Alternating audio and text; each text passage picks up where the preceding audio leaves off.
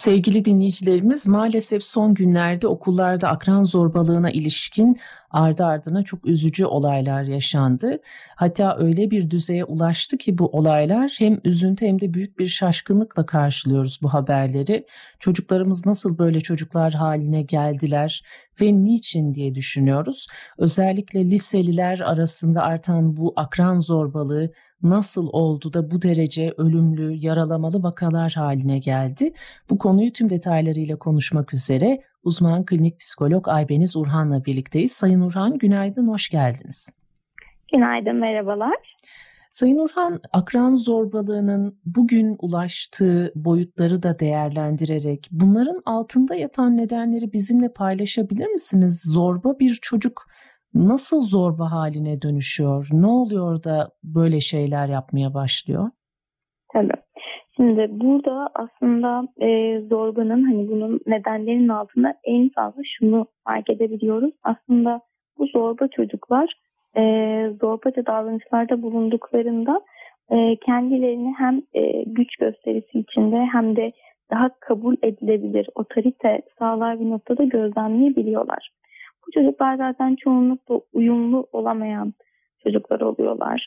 Ya da e, kendileri noktasında kendi de zorba bir e, aile tipinde büyümüş çocuklar olabiliyorlar.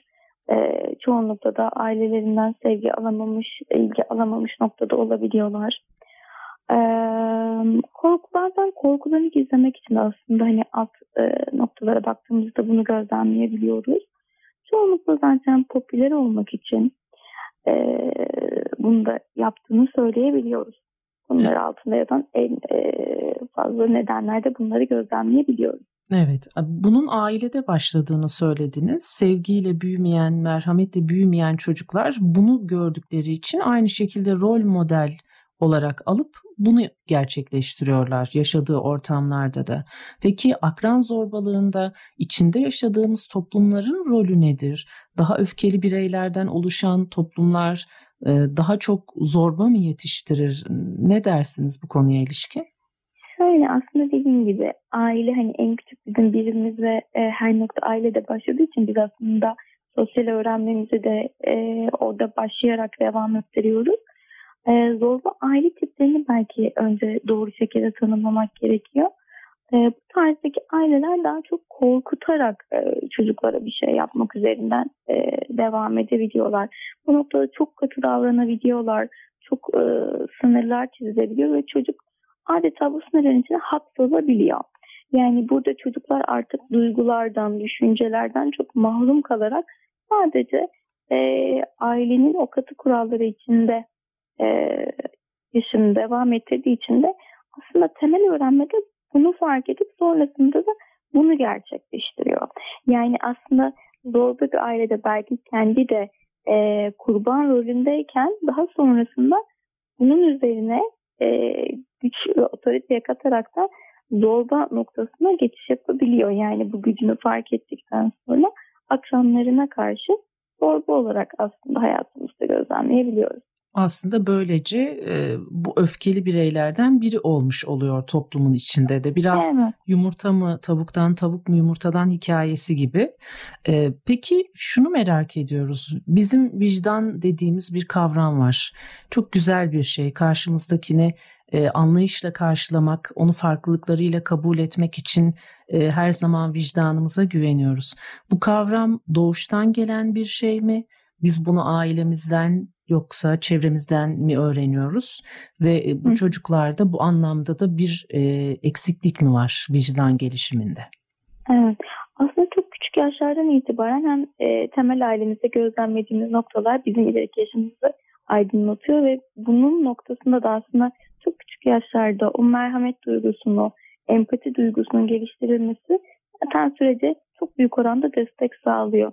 Yani biz küçük yaşlardayken de kimseye bulmamamız gerektiğini, bizim insanlara vurarak çözümleri sağlamadığımızı, e, hiçbir şekilde hayvanı, insanı, bitkiye yani canlı olan hiçbir noktadaki e, kişilere, noktada, e, kişilere e, fiziksel olarak bir noktada şey yapmamız, e, karşı karşıya gelmemiz gerektiğini aslında ailede öğreniyoruz ve bu şekilde ilerliyor. Yani çok küçük yaşlardan itibaren empati duygusuyla beraber merhamet duygusunun e, bu çocuklara verilmesi aslında çok önemli söylediğiniz gibi. Evet. O zaman e, şunu söyleyebiliriz değil mi? Biz merhametli, şefkatli ya da vicdanlı olmazsak bunu çocuğumuza öğretmemiz zaten mümkün değil ki genel anlamda böyle insanlar bir şeyleri yanlış yaptıklarının farkında da olmazlar. Bu zinciri nerede ve nasıl kırmak gerekiyor Sayın Urhan? Çünkü ailemizden neyi görürsek onu devam ettiriyoruz ve o ortam bize normal gelebiliyor. Bunu da başkaları üzerinde biz sürdürebiliyoruz. Bu zinciri nasıl kırmak gerekiyor? Kim kıracak ve nasıl yapacak? Şöyle aslında bu konular dediğiniz gibi okulda karşımıza çıkmadan önce aile boyutunda biz sık sık bu çocukların agresyonla, fiziksel şiddetle sorunlarını çözme noktası eğilimlerini gözlemleyebiliyoruz. Ama çok küçük yaşlarda bazen ailelerin e, yanlış olarak yönlendirmesinden kaynaklı olarak bazen küçük küçük böyle e, karşımıza geldiğinde daha iltifat ya da böyle aa benim oğlum işte bunu da yapabiliyor, vurabiliyor gibi küçük küçük destekliyor olmamız bile e, bu çocuklarda aslında şiddetin bir noktada onaylandığını, kabul edilebildiğini gözlem, gözlemleyebiliyoruz. Bunu göz, e, gözlemlediklerinde de aslında kendi akranlarına da bunu aktarabiliyorlar. Ya da kendilerini hani bazen şu da olabiliyor. Ailesinde bunu gözlemlemiyoruz ama çocuk kendini doğru şekilde ifade edemediği için e, fiziksel şiddetle sorunu çözmeye çalışabiliyor ve bunu hayatında genelleyebiliyor. Bu noktalarda okullardan e, çok büyük destek alabiliyoruz. E, önceliğinde rehber öğretmenler, sınıf öğretmenlerinin çok iyi bir gözlemci olması. Çünkü bu akran zorbalıkları genellikle bir otorite orada yokken ortaya çıkıyor. Örneğin nefis zamanlarında ortaya çıkıyor ya da çocukların e, akranlarıyla bir arada sık sık olduğu noktalarda orada ortaya çıkıyor. Bu yüzden çok iyi gözlemci olmak, çocukları gözlemleyebilmek ve sorgulayıcı olabilmek burada çok kıymetli. Bunu e, gözlemledikten sonra da aslında nelerin yapılacağı, üzerinde çalışmalar yapılacağı okul sisteminin ne kadar bir desteklediği de çok kıymetli. Evet Sayın Urhan sabah e, gazete turumuzda gazete başlıklarını aktarırken akran zorbalığına ilişkin bir haber vardı. Akran zorbalığı artık bir disiplin suçu yazıyordu. Daha önceden bir disiplin suçu olarak tanımlanmamış. Bu da evet. e, sanırım olumlu bir gelişme bu açıdan bakıldığında. Bu çocukların e, tabii bir disiplin suçu ceza verilmesi tabii ki e, belki tartışılabilir ancak yine de e, bu duygularını olumlu şeylere dönüştürmeleri açısından faydalı olabilir. Evet, e, çünkü sonucunun aslında ne noktaya gidebileceğini fark etmeleri çok önemli olabiliyor. Yani e, daha öncesinde hani ben bu zorba davranışı zorbalığı yapsam da aslında büyük bir noktaya gitmiyor ve evet ben uyarılıyorum belli noktalarda e, olumsuz olarak dönüşler alıyorum ama bir şey de olmuyor tarzında düşünebiliyorlardı. Bu çocuklarda en azından evet çok büyük bir hayatın etkisi olabilecek noktası bazen durdurucu e, bir noktada olabiliyor. Evet belki daha hoyrat davranmalarını engelleyecek bir unsur olabilir onların önünde. Evet. Bir de tabii zorbalığa uğrayan çocuklar var. Onların gözünden de şöyle bir dönüp bakmamız gerekiyor.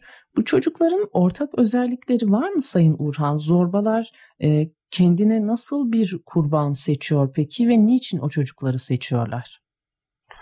Çoğunlukla şunu gözlemliyoruz. Daha e, içine kapanık, sessiz, sakin, e, kendi duygularını, düşüncelerini aktarmakta zorlanan çocuklarda bunu e, seçebiliyorlar ya, ya da kendilerini ifade edemeyen herhangi bir dezavantajları ya da hani o noktada bulunamayan çocuklarda bunu daha çok gözlemleyebiliyoruz. Çünkü e, zaten akran e, zorbalığında bulunan kişi kendiliğinden daha zayıf noktadaki çocukları seçmeye daha meyilli olabiliyor. Bunu gözlemleyebiliyoruz. Evet. Şimdi e, tabii çocuklarımızla açık iletişim içerisinde olmayı biz tercih ediyoruz ama bazen e, dediğiniz gibi çocuklarımız daha içe kapanıp kapanık, daha sosyal olmayan çocuklar olabilir.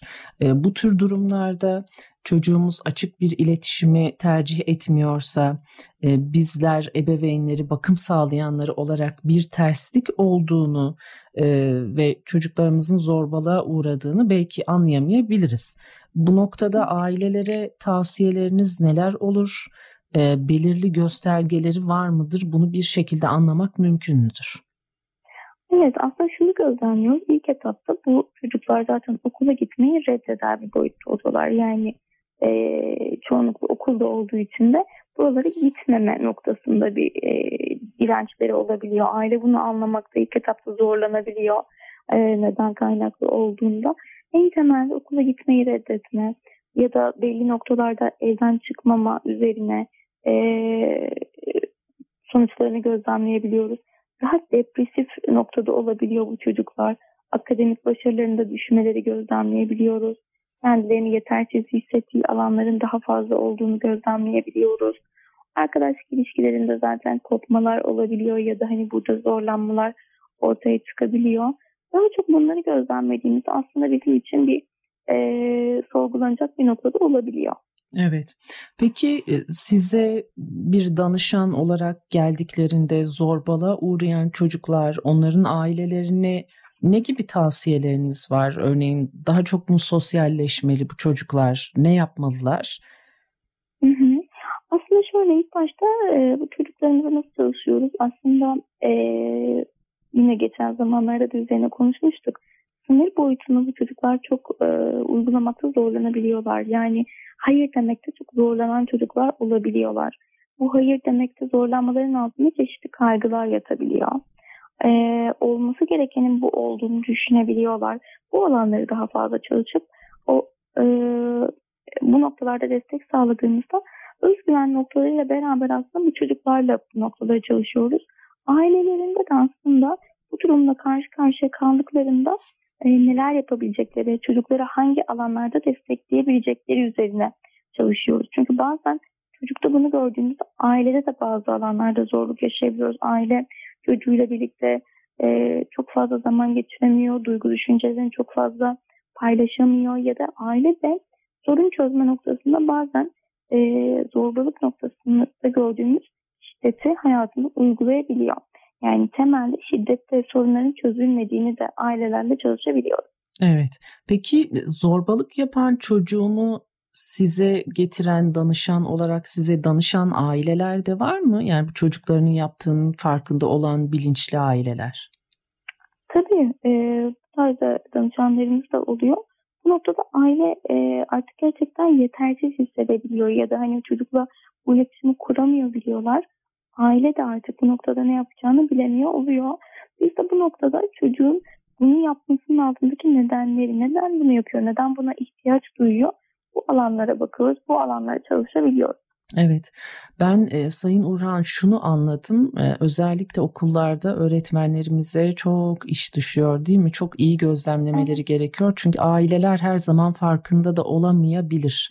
E, öğretmenlerin dikkatini bu konuya yoğunlaştırması gerekiyor ki gerçekten çok üzücü boyutlara ulaştı artık inanılmaz.